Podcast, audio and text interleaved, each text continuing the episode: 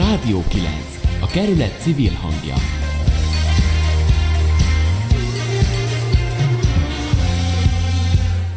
Szép jó estét kívánok, jövünk vissza a második órával, ez a Rádió 9, Rádai utcai lakásstúdióból. Én azt gondolom, hogy meglehetősen izgalmas és meleg témával jövünk ebben az órában, és hogy tulajdonképpen lecsapjam a legyet rögtön, a, és nem mint hogyha a meghívott vendégeink érdemeit szeretnénk ezzel csökkenteni. Nem így terveztük ezt a mai beszélgetést, mert hogy tök jó lett volna, hogyha ha eljön a, a Budapesti Fejlesztési Központ egyik munkatársa, és a saját szavaival mesél arról a folyamatról, aminek most hát meg, meglehetősen a, a, a közepébe találtuk magunkat. Ugyanis ennek a beszélgetésnek az egyik apropója, hogy a múlt hét csütörtökön volt egy lakossági fórum, amit Baranyi Krisztina, a kerület polgármestere hívott össze, ami voltak éppen egy csonka ö, fórum volt, abban az értelemben, hogy bár a Galvani híd ö, fejlesztésének második üteméről szólt a dolog, ö, de nem, nem volt teljes a spektrum, hiszen a, az ott meghívott szakértők és ö, tervezők csak két lehetséges nyomvonalról ö, tartottak tájékoztatást. Az egyébként 6, 6 plusz 1 ö, létező tervezet mellett. A, az a nagy tervünk, hogy hogy egy rövid bejátszás után, amit egyébként ezen a fórumon ö, rögzítettünk, visszajövünk, és ö, valahol onnan folytatjuk ezt a beszélgetést, amilyen hangulatban ott hagytuk ezt a ö, fórumot. Vendégeink lesznek, Angert Richard, várostervező, urbanista, akivel egyébként a tavaly nyáron már volt szerencsénk találkozni a Rádió 9 adásában. Most a Szabi hídon ez egy hangyányival most aktuálisabbra sikeredik majd ez a műsor, illetve a másik vendégünk, Ferenci István, akit legalább egy millió éve ismerek egyébként, aki a kiserdővédő csapat egyik aktivistája, illetve mellékállásban a Kispesti önkormányzati képviselő. Jó estét! Gergő, nézzük meg azt a, az első szakaszt. Világi Annának hívnak, én a Budapest Fejlesztési Központnál dolgozom. Ugye a Budapest Fejlesztési Központ felügyeli ennek a hídnak és a hozzá kapcsolódó úthálózatnak a tervezését, konzorciumi partnerünkkel a Nemzeti Infrastruktúra Fejlesztő ZRT-vel. Van hat nyomvonalunk. A hat nyomvonalból négy a határút felé megy, kettő pedig az Ecseri út felé. A határúti nyomvonalak évek óta téma.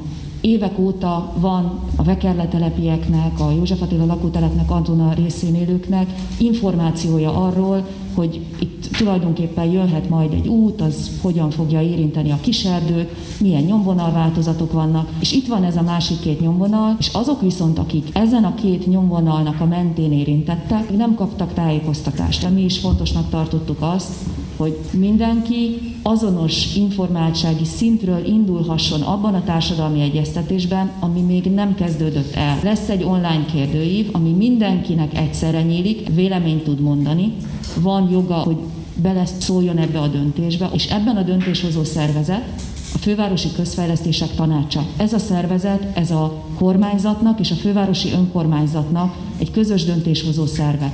Ez a tanács fog dönteni. Természetesen figyelembe fogják venni az itt élő lakosoknak az véleményét, és a kerületi önkormányzatoknak a véleményét is. Takás Miklós vagyok, a Főmterv mérnöki tervező a közlekedés tervezési igazgatója.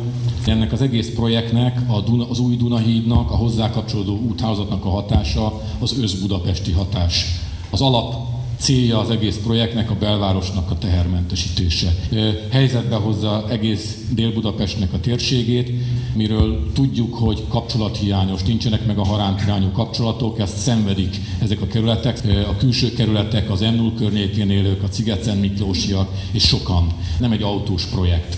Ez egy közlekedési projekt, ahol minden közlekedő mondanám, demokratikusan egyenlő súlyjal ott van, tehát szól az autósról, szól a közösségi közlekedést használóról, szól a kerékpárosról, és a nagytól a kicsiig, tehát az egész útvonaltervezésnél, a csomóponttervezésnél ezeket a szempontokat együttesen próbáljuk kezelni. Fehérvári úttól a Gubacsi útig ez az út el tud készülni. Ebben van két híd, és a, ezeket összekötő, illetve azokhoz vezető út. Amiben eddig döntés nem született, hogy a Gubacsi úttól folytatásban az ülői utat milyen nyomvonalon érjük el, az Illatos úton és a határút menti térségben különböző változatok szerint, vagy a Ferencvárosi rendezőt keresztezve, és az Ecseri úton, az Ecseri úti csomópontnál találkozva. Aki különbség van, hogy a rendező pályaudvart, ami egy működő rendező pályaudvar, ami nem fog bezárni, kereszteznünk kell, az vagy híd, vagy egy aluljáró.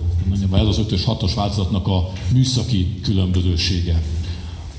5-ös változatnak hívattat, amelyik egy hosszú, egyenes híddal keresztezi a rendezőpályadvart, egy kb. 850 méter hosszú híd lenne, hát ezen a hídon tömegközlekedési sáv, ami arra készülünk, hogy villamos járhasson rajta, e, és két, emellett két-két közúti sáv, és természetesen a kerékpáros és gyalogos közlekedés is biztosítanunk kell ebben a folyosóban. Tehát zajvédő falak között haladna ez az út. Ha a folytatást nézzük, ugye kereszteznünk kell a, a gyáli utat, ugye az az M5-ös autópálya bevezető szakasza, annak a nagy forgalma miatt ez csak úgy képzelhető el, hogy az külön szintben kell kereszteznünk, ezért legegyszerűbb és gazdaságosabb, ha a gyári utat emeljük át hosszában, hogy 500 métert valamivel meghaladó hidat jelentene, és alatta tudnánk egy olyan csomópontot kialakítani, amelyről mind a gyáli út elérhető, és tulajdonképpen minden kanyarod irányt tudnánk adni a folytatásban, hogy megérkezik az Ecseri útba, megérkezik a József Attila lakótelep mellé, ugye a, a szakközépiskola mellé, és abba az ülői úti csomópontba csatlakozik, ami ma is van. Mondhatom, hogy ezeknek a változatoknak ez a, talán az egyik leggyengébb pontja, hogy ennek a csomópontnak a kapacitását, a képességeket nem tudjuk fejleszteni. Ma is talán 8 sávos keresztmetszetet jelent már az Ecseri út torkolata, ezt nem tudjuk hova bővíteni, az ülői út nem igazán tud többet fogadni. Ha mondhatok egy arányt ahhoz a forgalomhoz képest, ami ma az Ecseri út torkolatában megjelenik a József Attila lakótelep felől, annak a két és fél háromszorosa az a forgalom, amiről én beszélek, amikor ez a körút megérkezik.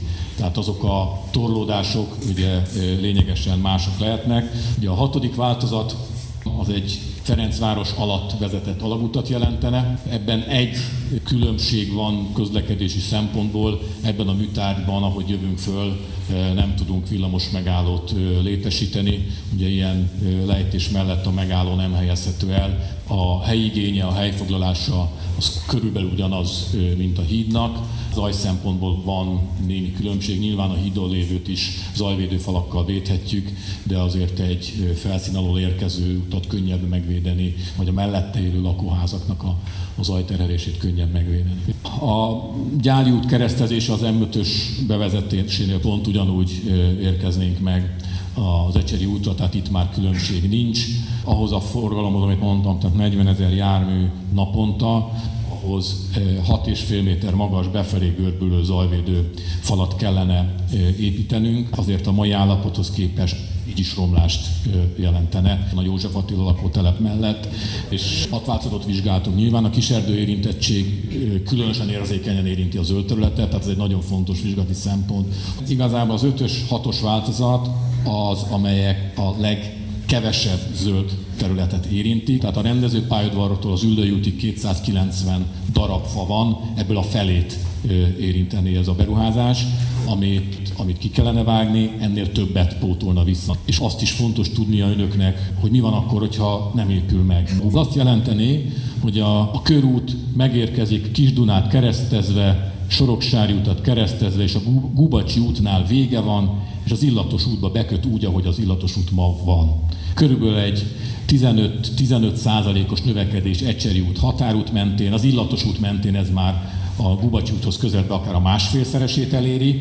A Szódi út lakótelep, tehát itt az összes utcáját tekintve, mint egy másfélszeres többlet növekményt kapna, és a József Attila lakótelepen is egy 30%-os növekményt prognosztizáltunk mi átmenő forgalomban. Ha ez a Gubacsi útnál befejeződött ez a kérdés, akkor azért ennyien többen ott próbálnának áslisszolni.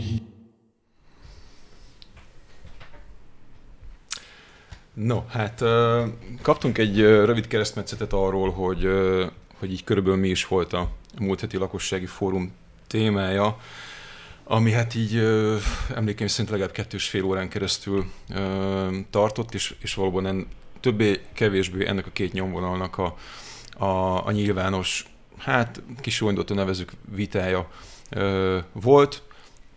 Mi ezt most ebben a műsorban nem szeretnénk foly- lefolytatni, semmiképpen sem, már csak azért sem, mert hogy, hogy én magamról nem gondolom azt, hogy bármilyen szinten is kompetens lennék ebben, viszont sokkal fontosabb ö, ö, dolognak tartom azt, hogy, hogy nézzünk meg egy picit az egész fejlesztési folyamat mögé. Uh, és itt elsősorban most Tongert Jürhádot fogom arról megkérdezni, hogy, uh, hogy ez a, ugye idén februárban döntött a, a közfelettesek tanácsa arról, hogy akkor ez a híd most megépülhet, de hát nyilván ez a történet nem februárban kezdődött. Hogyan épül ben ennek a, ennek a hídnak a fejlesztési koncepciója, egyáltalán a, a, a létjogosultság a, főváros közép- vagy hosszú távú fejlesztései közé? Mikor, mikor indult ez? Kinek jutott először eszébe?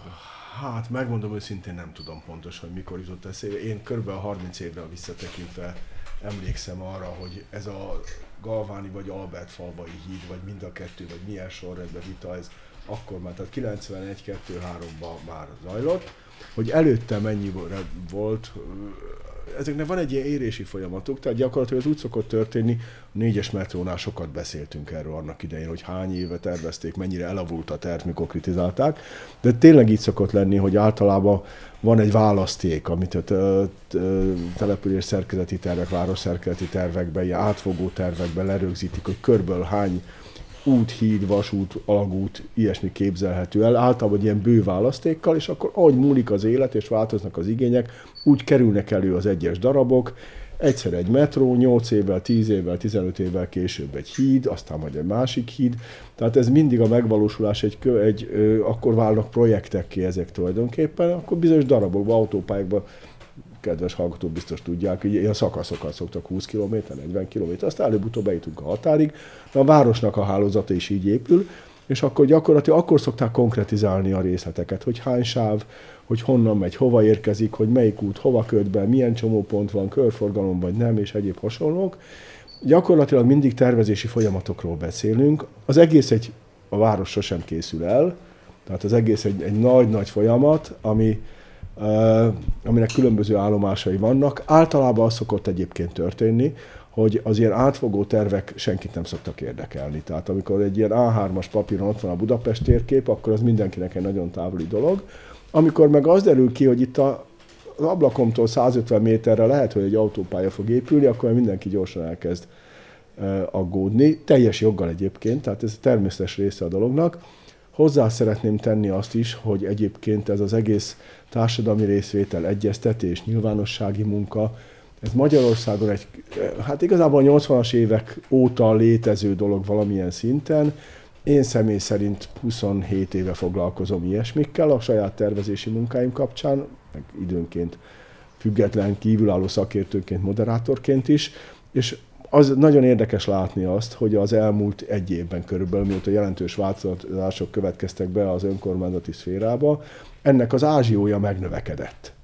Tehát az elmúlt tíz évben viszonylag kevés ilyen fórummal találkozhatunk, a Kopaszi gát ügyében például nem tudom mennyi ilyesmi volt, pedig hát, formálisan van, tehát elő van írva a törvénybe, az építési törvénynek milyen rendelési tervhez hogy kell csinálni, Budapesten is ez történik, összes kerületnek megvan a partnerségi rendelete, és aztán az infrastruktúra tervezés, mikor ilyen, ilyen nagy utakat tervezünk, az egy másik fajta eljárás alá esik ott már esetleges, hogy mikor kezdjük el. A pro, ebből fakadóan az látszik most, hogy nagyon sok pozitív energia van benne. Nagyon sokan elindulnak, hogy muszáj kéne valamit csinálni, és bocsánat, nagyon sok bénaság is. Miután nincs benne rutin, nincsenek gyakorlatok benne azért, a formalitásokat már tudjuk, de az, hogy hogy kell ezt igazán jó fölépíteni egy ilyen folyamatot, az még nagyon sok rögtönzést tartalmaz.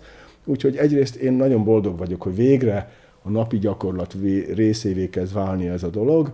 Másrészt persze az embernek a másik szeme kicsit sír, amikor ilyen esetenként fölösleges, elbénázásból fakadó fölösleges feszültségeket lát.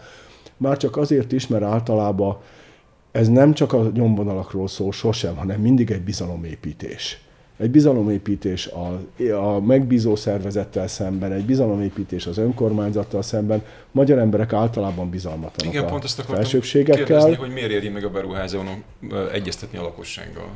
Részben azért, mert muszáj. Tehát vannak azért, még mindig vannak Magyarországon olyan jogszabályok, ilyen például a környezetvédelmi hatásvizsgálat, amit muszáj kivinni a jogszabály erejénél fogva nem lehet addig törvényesen elfogadni a tervet a illetékes hatóságoknak, amíg nincs kivéve. Tehát ha előbb-utóbb, másrészt pedig azért bocsánat, most személyes leszek, én Vitézi Dávidot ismerem viszonylag régen, ő egy felvilágosult ember, aki ezzel tisztában van teljes mértékben, hogy ez, ez milyen fontos. Ugyanakkor viszont egy alapszabály az, amit már nagyon sokszor nem értünk, nem tudjuk, hogy kell csinálni, hogy a legeslegelső lépéstől kezdve el kell kezdeni a kommunikációt. Tehát amikor már hat változattal, két változattal, bármivel kiállunk az emberek elé első lépésként, ott már eltévesztettük, mert akkor már arról kezdenek el vitatkozni, hogy az én házam a te házad, ahelyett, hogy a, a helyzet feltárásról, a helyzetről, az értékekről, a erősségekről, gyengeségekről mit kell megóvni, mit nem. Tehát ki, lehet, ki van ezt találva sok helyen, hogy hogy kell ezt felépíteni egy ilyet, csak Magyarországon, miután nincs benne rutin,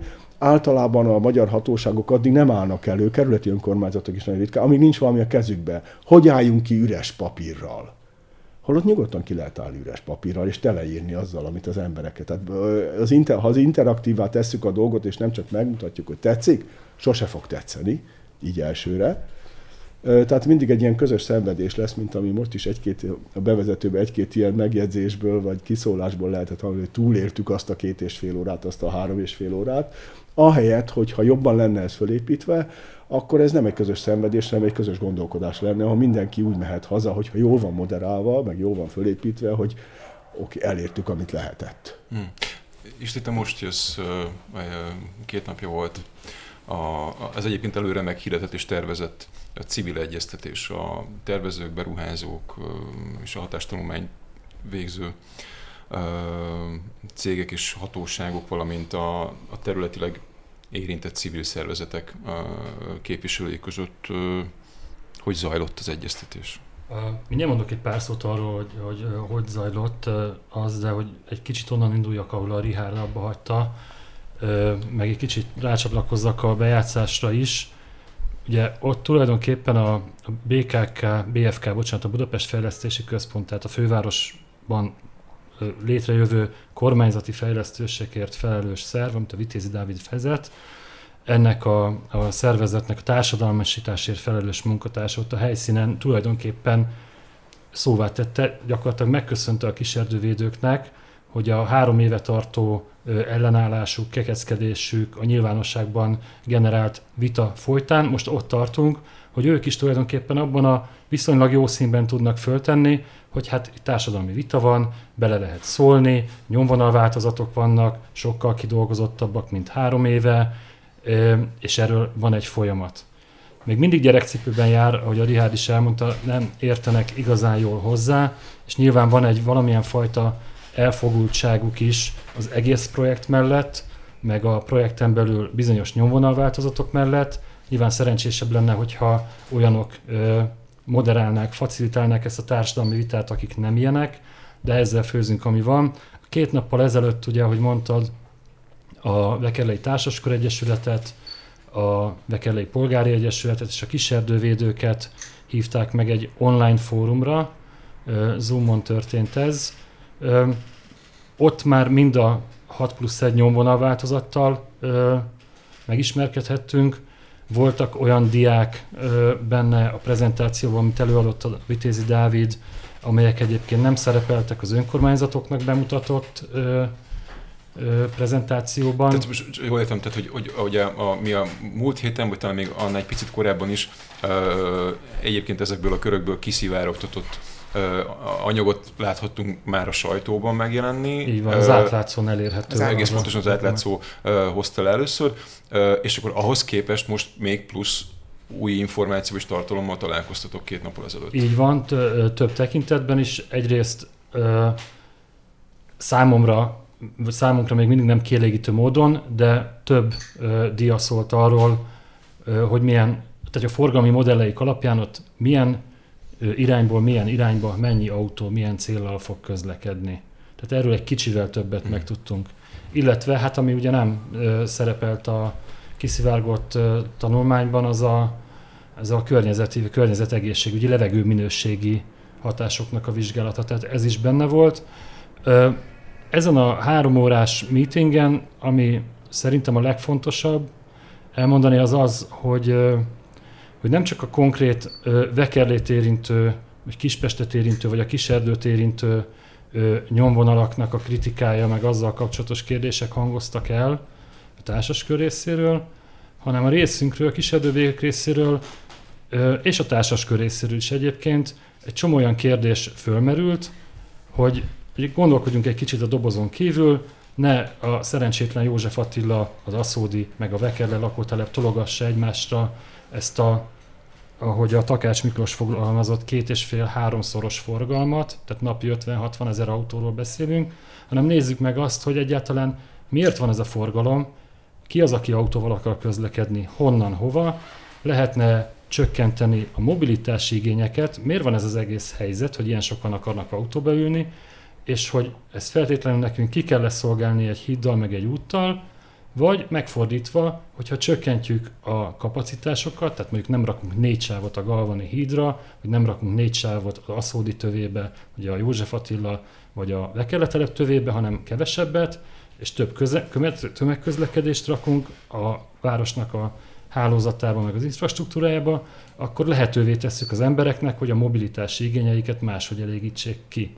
De még arról is volt szó, és ez az igazán izgalmas része szerintem, és örülnék, hogyha erre a Rihárd reflektálna egy kicsit várostervezőként, hogy, hogy egyáltalán miért mozognak az emberek. Vekerletelep az egy olyan hely, amit 110 éve terveztek meg, állami beruházásban megvalósuló lakótelep volt, ahol kifejezetten szándék volt az, hogy abban az egy négyzetkilométerben élő 10-11 ezer ember a alapvető szolgáltatásokhoz, funkciókhoz a egy négyzetkilométeren belül hozzájusson. Voltak munkahelyek, volt iskola, óvoda, pék, piac, minden, ami az élethez kell, szórakozás, mozi, minden.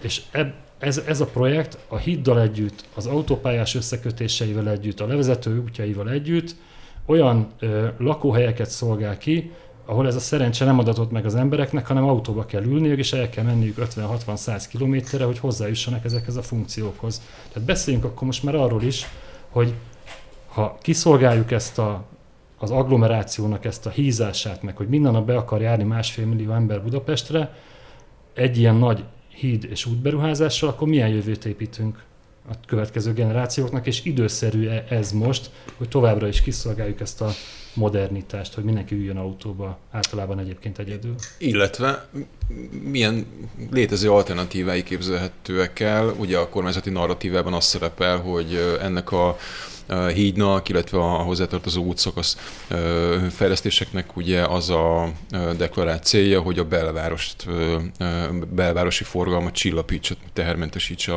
a belső kerületeket.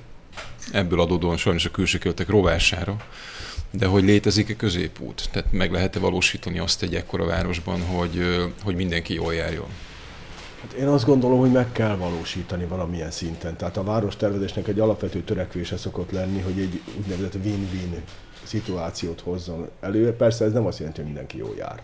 Tehát nyilvánvalóan, hogyha bocsánat, a, a szomszédomban telepítenek egy iskolát, hogy ne közlekedésről beszéljünk, akkor lesznek, akik örülnek neki, mert oda tudják vinni a gyereket, és akkor csak úgy átküldjük, nem kell kísérni, nem kell nem tudom mi, és lesznek olyan gyerektelen idős emberek, akik azt mondják, hogy már megint itt az udvaron zsajonganak ezek a gyerekek egész nap, és leveleket írnak az igazgatónak, hogy csináljon valamit.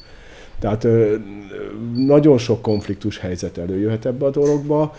Budapestnek a közlekedése tehát a, és a, települé, a, térség, a települési vagy térségi szerkezeti összefüggése egy borzasztó érdekes kérdés ilyen szempontból ahol nem is tudom, most olvastam valahol, azt hiszem talán Balogh Samunak volt egy interjúja 24.hu-n, amit aztán több fej is idéztek, és tényleg így van, hogy évtizedek óta beszélünk arról, hogy policentrikus város, meg hogy közel legyenek egymáshoz a munkahelyek, meg a lakóhelyek, amennyire egyáltalán lehet, meg P plusz, meg ilyesmi, és nagyon évtizedekig semmi se történt benne, maximum buszsávokra futotta, hogyha meg négyes metróra, ami igazándiból a meglévő kapacitás hiányok egyfajta feloldását célozza, de nem a tehát idézőjelben most ilyen környezetvédelmi terminológiában csővégi megoldás, hogy most csináljuk valamit, hogy ne legyen ekkora a dugó, építsünk még utat, de nem a eredeténél, nem a kibocsátónál fogja meg a dolgokat. Egy érdekes kérdés az egyébként viszont ezzel összefüggésben, hogy a Karácsony Gergelynek a programjában benne van a külső kerületi központoknak a fejlesztése, ami pontosan azt célozza, ha jól láttam, amit az előbb mondtál, hogy akkor ha azt, azt a helyzetet, ha jól sejtem, a Vekerlébe is inkább csak a, a napi kiszolgálás volt, mert dolgozni onnan is eljártak elég rendesen. Igen, tömegközlekedés. Persze, villamosra épült a Vekerle annak idején. Ö, az autó még gyerekcipőben járt vagy Budapesten, vagy Magyarországon, meg világszerte is akkoriban. De a lényeg az, hogy biztos, hogy mindig lesznek ilyen városon átmenő, vagy városközpontba tartó forgalmak, de minél többet, hogyha minél többet helyben meg tudunk csinálni, akár a Kispesti városközpontba, ami hát elnézést kérve nem akarok én senkit bántani, de nem minden elemében hasonlít egy modern nagyváros külső kerületének a korszerű központjára finoman szólva, és ezt még nagyon sok város külső kerületi központról el lehet mondani, hogyha ezeknek a fejlesztését valahogy össze tudnánk hangolni, akkor valószínűleg meg ráadásul a, az agglomerációból bejövő forgalomnak a park and ride a külső vasútállomások mellett, amihez, ha jól tudom, bizonyos értelemben a vitéziek hozzá is láttak ezzel a déli elkerülővel, a tatabányai vonalnak a bejövő részével. Ha ezt tömegesebbé lehetne tenni, akkor jobban lehetne azt mondani, hogy hagyd otthon az autót, vagy tedd a török Bálinton a kocsidat, hogyha a Herceghalomra jössz, ha török Bálint jössz, akkor meg ne is ülj bele, csak az állomásig menj legfőjebb. Igen. Ö, és akkor akkor sokkal nagyobb szerepe lehetne a tömegközlekedésnek. Egy sajátossága a budapesti közlekedésnek, hogy az elmúlt tíz évben a, a héveket is, meg a városhatáron kívülre járó buszjáratokat is elvitte az állam, tehát gyakorlatilag a fővárosnak nincs kompetenciája közvetlenül ezekbe a dolgokba, de talán, hogyha hát a fejlesztési tanácsnál lehet ezzel valamit csinálni. Hát ez egy probléma, de ez már nagy politika ez a kérdése. Három szintű. Hát igen, de igen. Tehát, hogy, hogy a ne csővégi megoldásokról beszéljünk, ha már szabadon beszélhetünk, akkor Teljesen az, anélkül, hogy, hogy ahelyett, hogy most tologassuk ezt az utat ide vagy oda, tényleg van ez a három szintű közigazgatás, vagy kerületek, szinte mindenhatóak, de a fővárosnak is van valami beleszólása, de közben a, az állam meg a kormányzat telejuggatta fejlesztésekkel a, a fővárost, és akkor ezt így nehéz összehangba hozni, úgy szakmailag, mint politikailag. A Kispesti városközpontnak a hiányosságaival egyetértek, de pont most fogadtuk el a a Kispesti Klímastratégiát, és abban vannak ilyen megalapozó tanulmányra való hivatkozások,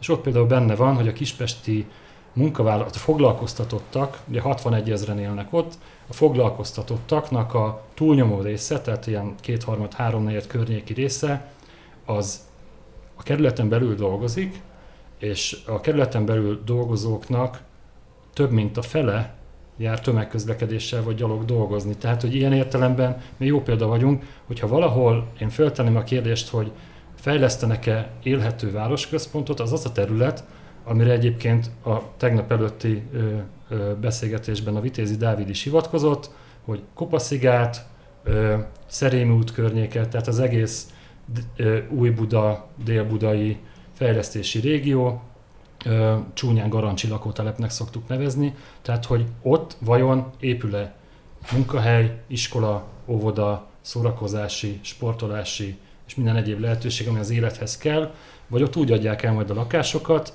hogy nagyon jó autópálya kapcsolattal fogsz rendelkezni a Balatonhoz, meg a repülőtérhez, meg minden egyéb funkcióhoz, amit más városrészekben érsz el, és hát, hát sajnálom, de az őrövásokra majd oda mehetsz autóval. Tehát, hogy erről szeretnék én többet vitázni a Budapest Fejlesztési Központtal, hogy ott vajon azok az emberek mire számítanak? És ez egy nyilván egy elméleti kérdés, de hogy vajon egy, egy ilyen beruházás, amely ilyen szinten és ilyen profizmussal szolgálja ki a, a persze elhangzott a, a, az előbbi bejátszásban, hogy, hogy azért ez egy, ez egy ilyen mindenkit ö, ö, támogató, és ez a fejlesztés ez mindenkinek, hogy mondjam, az érdekét bizonyos mértékben kiszolgáló beruházás lesz, de hogy alapvetően mégiscsak autós forgalmat fog kiszolgálni. Szóval, hogy, hogy ezek, a, ezek a típusú fejlesztések nem annulálják mindenféle tekintetben azokat a, az elképzeléseket, hogy hogyan kéne kinézni egy fenntartható nagyvárosnak közlekedés szempontjából. Én azt gondolom, hogy egy nagyon, ez egy nagyon érdekes kérdés most ö, nagyon, most hülye leszek, bocs. Jó, ö, nem, nem ismerem a számokat, nem ismerem az adatokat, de szoktam nézegetni, a, én is közlekedek időnként autóval a városba. Lehetőleg nem nagyon, mert nehéz parkolni, meg dugó, meg ilyesmi, de, de azért óhatatlan. általában az ember azt látja, hogy nem a hidak a, hű, a szűk keresztmetszetek. Nem azért áll, a, nem a híd előtt áll a dugó, hanem hogyha a híd előtt áll mondjuk az Erzsébet hídon a dugó, akkor a hídon is áll végig, és hogyha Buda felől jövünk, akkor az áll az Asztóriáig, meg a Blaháig. Tehát gyakorlatilag az útnak az átteresztő kapacitása. A híd az rendben lenne tulajdonképpen, tehát ez a Lánchídnak a lezárjuk, ne zárjuk le dolgunknál kezdtem el ezen gondolkozni, hogy gyakorlatilag nem is, nem tudom, tehát igazából valószínűleg nem a átkelő kapacitás, a Duna fölötti autós átkelő kapacitás bővítése ennek a hídnak se a célja tulajdonképpen, bár lehet ezt mondani, hogy és akkor majd még leszűkítjük az Erzsébet hidat is, hanem inkább az, hogy rövidebb úton el lehessen érni az egyik területről a másik területet, Dél-Budáról Délpestet. Aztán innentől kezdve mennek a viták, hogy most Albert Havai Galvani, de hát a vitéziek most már a Galvani terveztetik, úgy látszik, hogy a kormány aznak adott prioritást, de hogyha nem gondoljuk az egész rendszert át, az a nagykörúti bicikliút, ez egy nagyon jó példája volt ennek, hogy tulajdonképpen egy ilyen négy kilométeres bicikliútról beszélünk, de mégis, ahogy megfog, meghúzzuk a madzag egyik végét, az egész háló elkezd mozogni, hogy végig kéne gondolni ezt az egészet, tehát így az ilyen, ilyen beideg, berögzült beidegződésektől függetlenül, most már a számítógép rengeteg mindent kibír ilyen modellezéssel, ráterhelésekkel, hasonlókkal, tehát nem egy nagyon nagy dolog Szerintem a filmterves kollégák is folyamatosan csinálják, meg a, a BKK-s kollégáknak is ezek mind megvannak. Tehát érdemes lenne egy kicsit akár ezt a, a milyen Mór tervet is, Balázs. Balázs Mór tervet is egy kicsit újra gondolni, ami egyértelműen beruházás orientált. Tehát a magyar közlekedés fejlesztés egyértelműen beruházás orientált volt, ami nem baj, csak, és az építőmérnököket arra tanítják, hogyan kell utat tervezni, hogyan kell vasútpályát tervezni.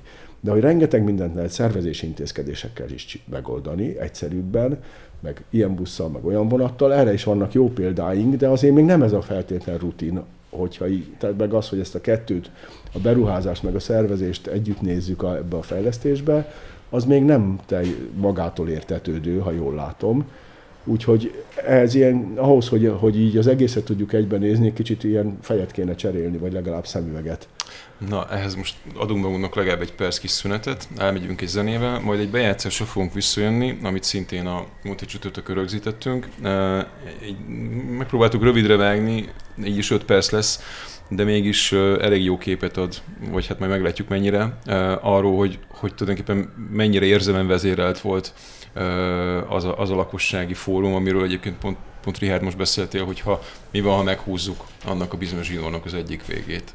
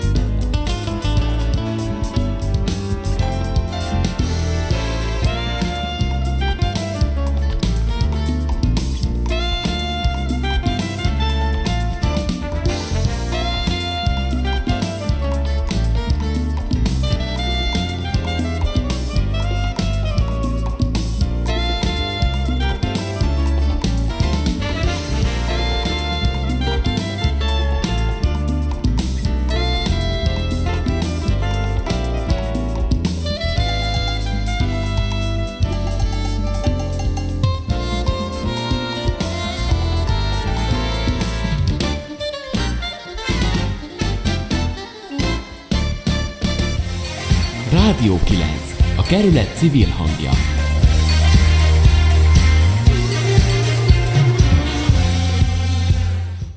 A projektnak az egyik nagy célja, hogy a belvárost tehermentesítsék és, és megfelelő forgalmat biztosítsanak.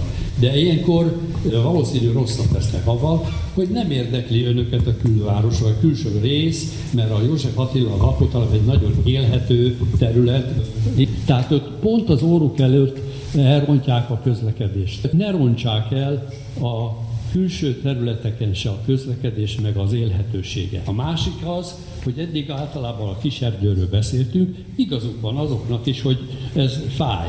De a, az, aki csak kirándulni megy oda, végső soron zajcsökkentő hatása is van, az biztos, az, az talán valamivel jobb helyzetben van, mint az Ecseri út, ahol egyszerűen kalitkába akarnak zárni bennünket zajvédő fallal. Harmadika, hogy vannak alternatív változatok, nem csak ez a hat, amiről beszélünk, a régi gyáli út, ahol elég széles az út, és ott nincs lakópark, nem ott épül például a töltés túlsó oldalán a kézilabdas csarnok. Ott sincsen lakópark. Aztán van még egy, hogy ha meg akarjuk oldani a Délpestnek a ellátását, a gazdasági fejlesztését, akkor a illatos úton, ha megcsinálják esetleg a sávos, álljanak meg az M5-ösnél a Nagykörösi útnál, és tovább ne. Visszatérve arra rettenetes képre, az Ecseri úton mi van? Hát ez döbbenetes. Csupán csak azt a kérdést teszem fel. Ha bekerítjük ezekkel a zajvédő falakkal, csinálunk egy közlekedési csatornát, akkor tessék mondani, akkor a lakótelepről hogy fogunk oda becsatlakozni? A következő rettenet, ez a 3 decibeles plusz zaj. Nekem a okos telefonomon van ilyen decibelmérő, 3 decibel az körülbelül egy légzűmögés. Én nem hiszem el, hogyha 45 ezer autó, kamion, mit tudom én, micsoda szirénázó mentőautó fog itt számoldozni, négy sávon, hogy az csak 3 decibel zajnövekedés, ne haragudjon. Még a 13-at se hiszem, mondjuk 33. És akkor már ott tartunk, hogy 100 decibel fölött lenne, reggeltől estig Yeah. Én az előző bevezetőnél lakom, és olyan kurva nagy zaj van, mert zajvédő fal, fal nélkül tették oda, hogy nem lehet ablakot nyitni, meg megmaradni, vagy kimenni az elfér. Tehát ugyanaz lenne itt is. Tehát nem három decibel, meg légzümmögés, hanem megvaladulás lenne még a Koskároly téren is. Miért nem lehet egy Pétusszer parkolót lakni, mondjuk a hídnak a lejáratához, és az egész lakótelepet lezár. Mennyire lesz releváns ez a lakossági egyeztetés, hiszen a József Attila lakótelepen több mint 26 ezer ember él, hozzátéve a Vekerla lakótelepegyeket, egyértelműen, hogy ők az 1-es, 2-es, 3-as, 4-es verziótól óckodni fognak, hiszen az 5-ös, 6-os verzió, ami az Aszódi telepet érinti, ott összesen 2650 ember él. Mennyire lesz ezek önök szerint ez releváns egyébként, hogyha 2600 ember azt mondja, hogy élhetetlen lesz a környezetünk 26 ezerrel szemben? És én azt látom, hogy hat változat készül, és egyik rosszabb, mint a másik, az iszlatok szempontjából olyan változat, ami nem érinti a József Attila lakótelepet és a határutat, olyanban nem is gondolkoztak ezek szerint. A rozsdaövezet az obligon kívül van, azon keresztül nem vezethet út, csak a meglévő lakótelepeken és lakóterületeken keresztül. Egyértelmű voltam? Látom, hogy a Recseri meg az út kereszteződése az egy szűk keresztmetszet. És szó volt róla, hogy igen, ez a 4 plusz 2 alternatíva volt hatásvizsgálatra megrendelve, de még mindig feszegetném egy picit azt a dolgot, hogyha 150 méterrel arrébb is van egy kereszteződés, akkor valószínűleg eloszlik a forgalom az Ecsedi út, Üldői út kereszteződés, illetve a ipari területen keresztül vezetett út között. Erről készülhet-e valamilyen hatástanulmány, ugye a mai modern eszközökkel, valószínű drágábban, de valamilyen technikai megoldást ki lehet találni, hogy egy picit arrébb kerüljön ez a dolog az Ecsedi úttól. Valamire rájöttem itt menet közben, a József Attila lakótelepen lakom, semmiféle autós közlekedési kérdéshez nem tudok hozzászólni, soha nem vezettem, nem is fogok, autó nélkül is lehet élni. Önök már többször mondták, hogy bizonyos dolgok nem az önök kompetenciája. Eléggé problémás az, hogy igen, érdekütközésben vagyunk látszólag, a A Vekella, a József Attila és az Aszódi. De én meg úgy gondolom, hogy ha folyamatosan rossz válaszokat kapunk, akkor rossz a kiinduló pont. És elhangzott itt többször a Galváni hív. Tudom, nem az önök kompetenciája. Mikor kezdtek beszélni a Galvani hídról, mikor valósul ez meg, és miért gondolják azt, hogy mi nem vagyunk belváros. És ami nem itt elhangzottak, az autós érdekek, hogy ki merre kanyarodjon, mennyi idő alatt érjen oda. De az, hogy ez a lakótelep fiatalodik, tele van kicsi gyerekkel, ugyanúgy gondolom az Aszódi is, a Vekerle is. Tehát az élet az én számomra sokkal fontosabb marad, és szeretném, hogyha ezt a szempontot is végig gondolná. No, hát az elmúlt percekben nagyon sokféle reagálást hallottunk. Ez csak egy csokor volt, ízelítő, ami valójában elhangzott ezen a lakossági fórumon több megfontolandó is volt, nem tudom, hogy majd erre a, az illetékeseknek lesz-e fülük, vagy nem lesz fülük. Minden esetre az elgondolkodtatott, hogy itt valóban rengetegféle érdek ütközhet, és nem csak az autós érdek, meg a, a gyalogos érdek, és nem csak a vekerlei érdek és az aszódi lakótelep érdeke, hanem például a Csepeli önkormányzat érdeke, a Ferencvárosi önkormányzat érdeke, a Kispesti önkormányzat érdeke, hogyan lesz ebből valami konszenzus-szerűség ön szerint, Ferenci? Technikailag úgy néz ki, hogy a fővárosi közfejlesztések tanácsa, ami a fővárosnak meg a kormányzatnak a egyeztető és döntéshozó fóruma, úgy néz ki, hogy oda 5 főt delegálnak, kormány és főváros oldalról, és közösen döntenek, és úgy határoztak ennek a folyamatnak az elején, tehát valamikor a tavalyi év végén, vagy az idei év elején, hogy konszenzussal fognak dönteni. Tehát ha meg tudjanak egyezni valamilyen nyomvonal változatban, akkor az lesz. Ha nem tudnak megegyezni, akkor életbe lép a hetes verzió, ami azt jelenti, hogy épül híd, de nem épül út. Most a felmenő rendszerbe ugye rákérdezett Csepperre, Kispestre, Ferencvárosra, Érdekes módon az én tudomásom szerint nem ez a három önkormányzat az, akit ilyen részes félnek tekintenek ebben a kérdésben, vagy nagyon kevésszer hangzott el Csepel ebben a kontextusban, hanem Ferencváros, Kispest és Kőbanya polgármesterei azok, akiknek a véleményét egyébként már kikérték. Jó lenne utána nézni, tényleg nem hangzott el Csepel soha. Egyébként egy még nem lakott részén ész, a Csepeli sziget csúcson északon menne át ez a híd, és tulajdonképpen a, a reménybeli, vagy valamikor volt álom olimpiának a, a helyszínét is kiszolgálja ez a híd. A kerületek, ugye Baranyi Krisztina is, a Ferencváros részéről, Gajda Péter, a, a Kispest részéről, ezt egészen biztosan tudom, hogy ők a hármas verzió mellett foglaltak így előzetesen állás, ami azt jelenteni, hogy a Vekerle telep tövében a kiserdőt részben érintve, az oldalát érintve, a jelenlegi határút alatt egy kéregalagútban menne el kétszer két sáv, tehát egy kisebb autópálya. Ez egy egy kilométeres szakasz, ennek a két vége azért nyitott lenne, tehát mindössze 700 méteren keresztül lenne lefedve, és onnan már ugye jönnének, meg mennének, ki, jönnének ki, meg mennének be az autók. Ezt csak azért mondom, mert ugye a bejátszásban elhangzott, hogy, hogy ö, zajvédő falak közé zárva, kalitkában élve kellene élni az életüket a József Attila lakótelepieknek. Ez ugye részben a, erre a favorizált említettek által a favorizált hármas verzióra is igaz. Egyébként meg a vekerlejeknek van egy nagyon rossz tapasztalata abban, hogy ez milyen és hogyan néz ki és mennyire élhető.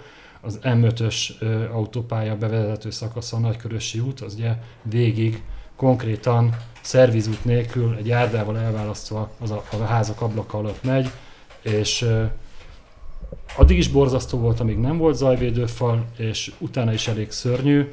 Én uh, ismerek ott lakókat, beszéltem velük, fákat kellett kivágni ahhoz, hogy a zajvédőfal megépüljön, ami ugye a benapozottságot, a port, az ajt növelte az emeleti szinteken, az zajvédőfal meg az első emeletnek a tetejéig vagy a földszínnek a tetejéig ér, tehát az emeleti szinteken még rosszabb lett, tehát Én csak azt szeretném mondani, hogy, hogy kispestiként, vekerleiként pontosan értjük az ő aggájaikat, és van egy rossz tapasztalatunk, és továbbra is a közös megoldást kell, hogy keressük ebben.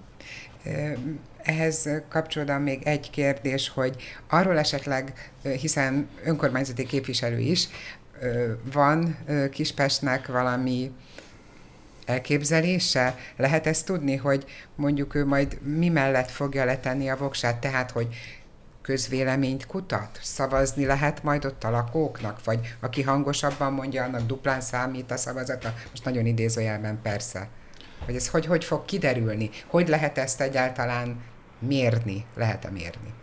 Ezt nagyon jó lenne mérni, tehát, hogyha találnánk uh, erre alkalmazás, lenne erre uh, alkalmazás, hogy megmérjük, tényleg valódi közleménykutatást végezzünk, és abban tényleg a érintettségnek megfelelően arányban vehessenek részt az emberek, és ne a város másik végéről találják ki, hogy nekünk most jó lesz az alagút, vagy nem lesz jó az alagút, akkor ezt kéne használni.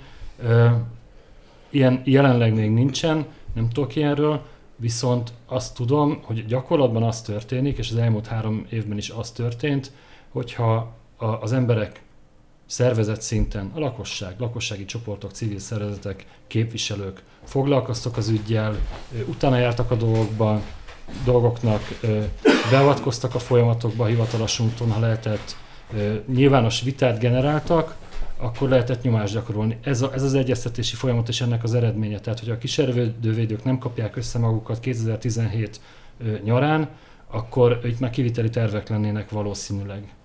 És hozzá kell tennem, hogy a, a, ez a szervezet nem csak Vekerlejek, hanem József Attila lakótelepek, sőt Aszód, Aszódi lakótelepek, lakótelepiek is voltak benne. Ami a kérdésre konkrét rövid válasz, a polgármestert mai testületi ülésen megkérdeztem, hogy a két testületi ülés között történt fontos dolgokról szóló beszámolójában nem gondolt-e valamit írni erről az ügyről, mert hogy nem volt ebben az írományban, amiről ott ma szavaztunk, semmi a Galvani hídról, meg erről az útról, és azt mondta, hogy egyébként ő a hármas támogatja, de támogatja ez az alagút a határút alatt, de támogatja azt is, hogy az erdő közepén menjen egy alagútban a illatosárok ö, ö, mellett, alatt. Ö, végeredményben neki egy fontos, hogy a káros anyag kibocsátás, a szennyező anyag kibocsátás az csökkenjen a beruházás eredményeképpen. Ez egy méltányolható szempont, a határúton így is borzasztó élni, így is elmegy ott napi sok tízezer autó. A kérdés az, és erre nincs megmutató válasz, hogy bármelyik verzió esetében, hogyha ugye a Takács Miklós által említett két-háromszoros forgalom jönne el, akkor csökkene a káros anyagkibocsátás, a légszennyezés, a zajszennyezés, meg a rezgés. És erre nincs megmutató igen válasz.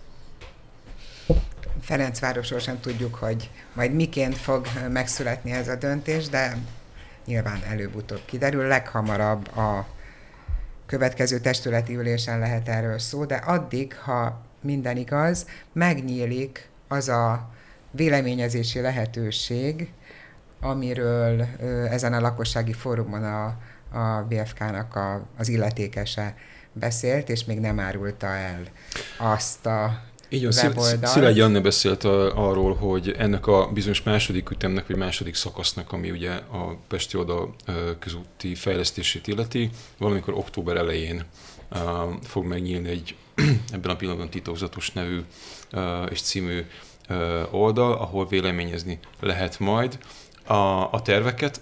Amit most látunk, amit most tudunk, hogy az első szakasznak, megmondom őszintén, számomra ez most lehet világosra és ismerté, hogy valamikor lett, tehát elindult már egy ilyen oldal, ez ugye egészen pontosan a BFK oldaláról érhető el. Újdunahíd.hu Újdunahíd.hu és közösségitervezés.hu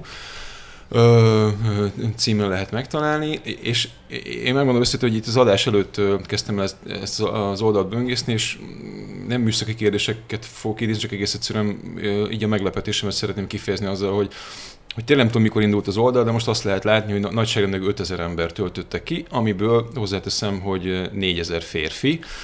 Uh, és egyébként a, a kitöltők demográfia adataiból világosan látszik, hogy egyébként magasan kvalifikált, uh, napi 8 órában dolgozó uh, és kisgyermekkel rendelkező állampolgárok látogatták meg, és hagyták itt a névjegyüket ezen az oldalon. Mennyire kielégítő ez? A, vannak-e más csatornái uh, Rihárd, te gyakorlatodban? Azért azt nyomon lehet követni, hogy számos tanulmányon van rajta a neved. Hogy lehet ezt jól csinálni? Hogy lehet akadálymentessé tenni és, és valóban megszólítani a lakosságot? Uh, föl kell építeni egy kommunikációs folyamatot, amit az ember egy munkaterv alapján előre meghirdet, hogy mindenki tudja előre, hogy mikor mi fog történni. Ennek sok tehát tényezője van, ezek, ezek nagy, hogy mondjam, költeni kell rá, energiát kell rá fordítani. Ebbe egyébként nyugodtan lehetne közvéleménykutatásokat is csinálni, tehát az egy ilyen esetben, egy ilyen beruházásnál simán le lehet határolni, hogy kik azok az érintettek, melyik terület, és a szociológusok tudnak olyan mintavételi eljárást, ami azon belül tud reprezentatív felmérést csinálni, pár millió forint, tehát itt, itt 10 milliárdos beruházásoknál az előkészítéshez Sok 10 milliárdos simán hozzá kéne, hogy férjen. Úgyhogy gyakorlatilag én azt látom hiányosságnak, hogy, hogy általában, tehát ez a, ez a fajta tervezés, ez se a kommunikációs oktatásban nem szerepel, sem pedig a mérnöki, vagy az építész, vagy a várostervezői oktatásban nem szerepel, hanem egy ilyen köztes terület, mérnök kollégák átszenvedik a dolgot, mint Akás Miklós, ha jól hallottam, akkor nagyon korrekt módon elmondta a hátrányokat is, rutinos kiváló szakember, elég régóta, régebben dolgoztunk együtt. Kommunikációsok is egy kicsit, tehát van, aki próbálkozik, vagy egyre többen értenek hozzá, tehát fog ez menni, csak én azt gondolom például, hogy akár az oktatásba be, be lehetne tenni, továbbképzéseket lehetne csinálni, most már eljött az ideje. Régebben én személy szerint is urbanszkai társaságon belül meg hasonló próbálkoztunk ilyenektől, nem nagyon volt érdeklődés. Érdekle, érdekes egyébként, hogy még a 90-es évek közepén mértük azt, egy akkori budapesti tervhez volt egy nagy reprezentatív felmérés, egyébként az akkori közlekedési szokásvizsgálathoz, ami különböző akkor kurrens projekteknek a elfogadottságát mi is hozzá tudtuk varni, és akkor én betettem ilyen ö, kakukfiókának a hozzászólási lehetőséget a készülő tervekhez. Mindenféle zöld projekt. Ötöst kapott az ötfokú skálán, meg 4,8-at, a nem tudom, közlekedés, bicikli, ez az amaz. Ez a hozzászólási lehetőség meg akkoriban mondjuk kb. 94-95-ben lehetett 3,1-et, meg 2,8-at. Tehát valahol nagyon alacsony. Egyszerűen az emberek úgy általában nem tartották ezt fontosnak, majd a szakemberek megcsinálják. Most úgy látom, hogy talán a generációváltás is bekövetkezett hozzá, változik is az életünk, a technika is változik, hogy most egy nagyobb igény mutatkozik ezekre a dolgokra, de az is biztos, hogy ezt, hogy mondjam, nem megúszni kell akarni, hanem szerves részének tekinteni a tervezési folyamatnak, és tudatosan szépen az elejétől kezdve bizalomépítésként vinni ezeket a dolgokat, ami persze mindenkitől kicsit fordulatot igényel. Tehát tudom, hogy a mérnök kollégáknak is van elég bajuk úgy is, hogy mit, hogy kerüljenek el, meg minek, hogy tegyenek eleget, még itt egy csomó dolog hozzá. Ez Tehát, egy külön szakma.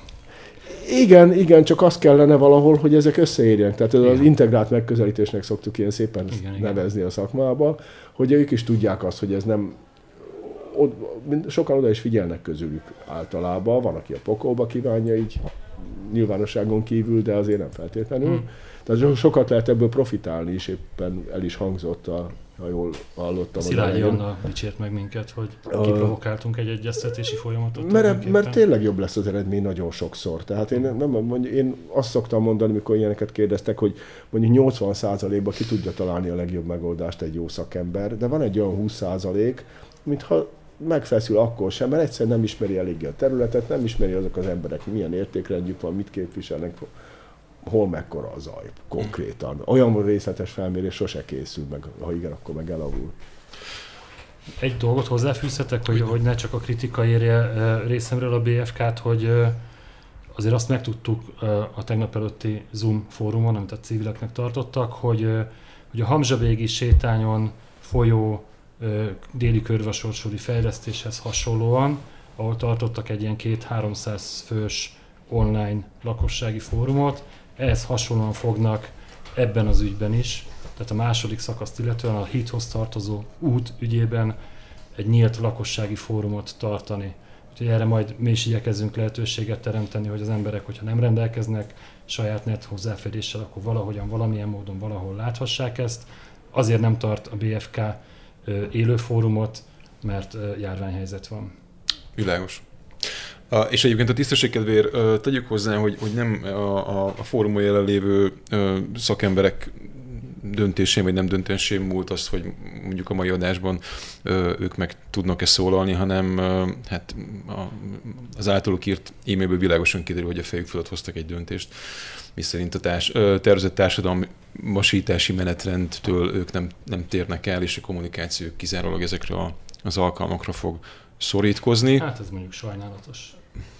Uh, lehet, hogy egy picit izgalmasabb uh, lenne ezt így együtt.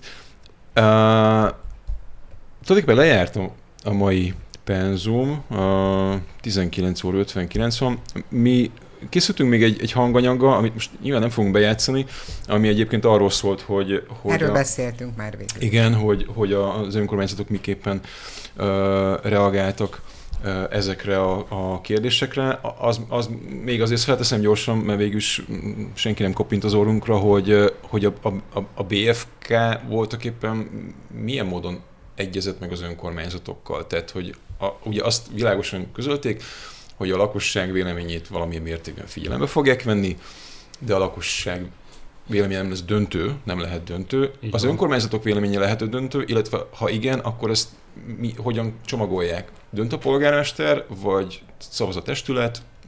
Szóval van erről rövid válasz? A rövid válasz az, hogy nyilván ez egy politikai megegyezés kell, hogy legyen a főváros meg a kerületek között.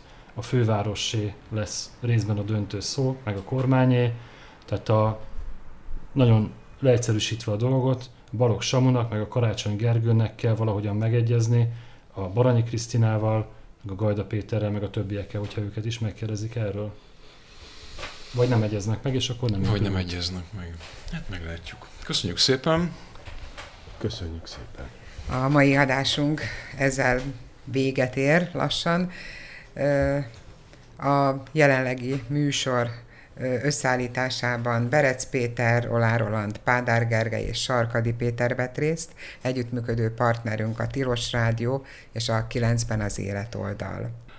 A Ferencvárosi Közösségi Alapítvány keretében működő Rádió 9 mai műsora véget ért. És a következő műsorunk, az pedig most kivételesen nem két hét múlva, hanem egy hét múlva lesz, október 1-én csütörtökön, egyik témánk a Bakács projekt néven futó a tér megújítása és a hozzá kapcsolódó forgalmi rend változással kapcsolatos vélemények bemutatása. Vendégeink biztosan lesznek, Reiner Roland alpolgármester, Árva Péter és Torzsa Sándor képviselők már elfogadták a meghívásunkat. Köszönjük, hogy hallgatnak bennünket. Műsoraink a rádió9.hu honlapon és a Spotify-on is követhetők. Rádió 9. A kerület civil hangja.